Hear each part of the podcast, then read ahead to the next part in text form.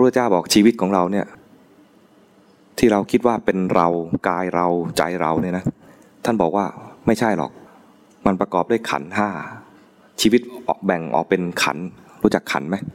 ที่บ้านยังใช้อยู่ปะไม่ไม่ใช่ใช่ขันนี่ขอไข่มันอากาศ นอนหนูทอทงกรันแปลว่าส่วน หรือว่ากองก็ได้ ชีวิตเนี่ยแบ่งเป็นห้ากอง กองแห่งรูปอันหนึ่ง และกองแห่งนามอีกสี่กอง แยกให้เป็นขันขันเป็นกองกองนี่ก็คือ รูปเวทนา สัญญา สังขารวิญญาณห้าขันห้ากอง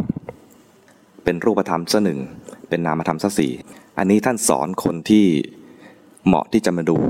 นามธรรม ท่านเลยแบ่งนามธรรมให้มากหน่อย ส่วนใครที่ทำฌานมาทำสมาธิมาเนี่ยนะท่านจะสอนอีกอีกแนวหนึ่งนะ ท่านจะสอนให้ดูอายตนะชีวิตของคนเราก็คือประกอบด้วยอายตนะหกมันมีช่องทางหกช่องทางในการรับรู้โลก มีอะไรบ้าง เคยเรียนไหม มีตาหู จมูก ลิ้นกายและใจ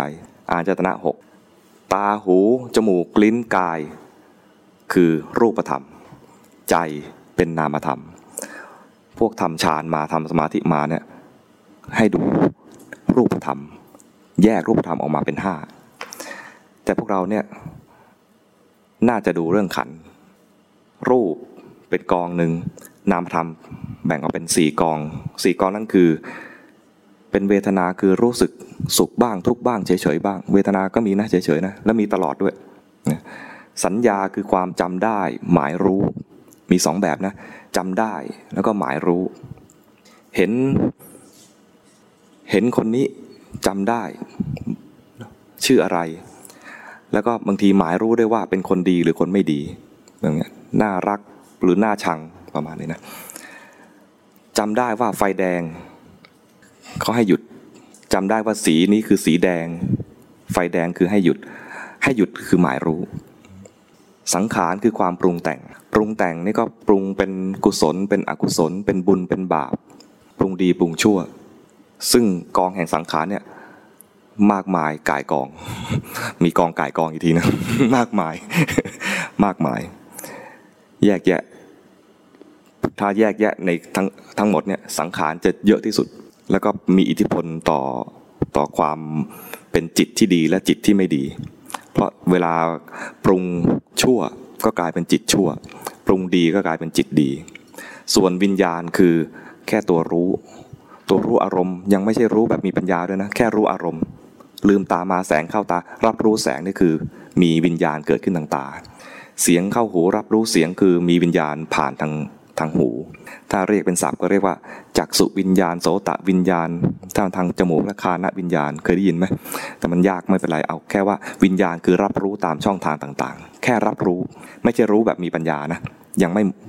ปัญญาจะมีได้ เมื่อเราฝึกปัญญาอยู่ในส่วนของสังขาร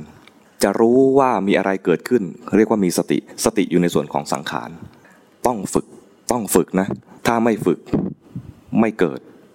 แล้วก็ไม่พัฒนา มีสติขึ้นมาครั้งแล้วก็ต้องฝึกอีก ฉะนั้นการฝึกใหม่ๆเนี่ยใช้คำว่าดู ก็โอเค คือมันต้องตั้งใจหน่อย หันไปเลียวดูหน่อยว่าเมื่อกี้นี้เกิดอะไรขึ้นในใจ เมื่อกี้นี้มีกิเลสอะไรเกิดเกิดขึ้นในใจ มันต้องเหลียวดูนิดหนึ่งคล้ายๆต้องต้องตั้งใจดูหน่อย แรกๆนะแรกๆเนี่ยต้องตั้งใจดูหน่อย แต่ถ้าดูจนชำนาญแล้วเนี่ยก็รู้สึกเลยว่า แค่ตั้งใจดูเนี่ยรู้สึกว่ามันมันมีการทำแล้วตัวสติแท้จริงจึงไม่ใช่ตอนที่ตั้งใจดู ตัวสติที่ท่านต้องการจริง ๆ คือตอนที่มันดูเองโดยอัตโนมัติบางทีครูบาอาจารย์จึงเปลี่ยนคำว่าเห็น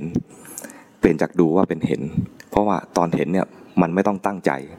แต่ตอนเราหัดเนี่ยนะ ถ้าเอาแค่เห็นนะมันจะอ่อนไป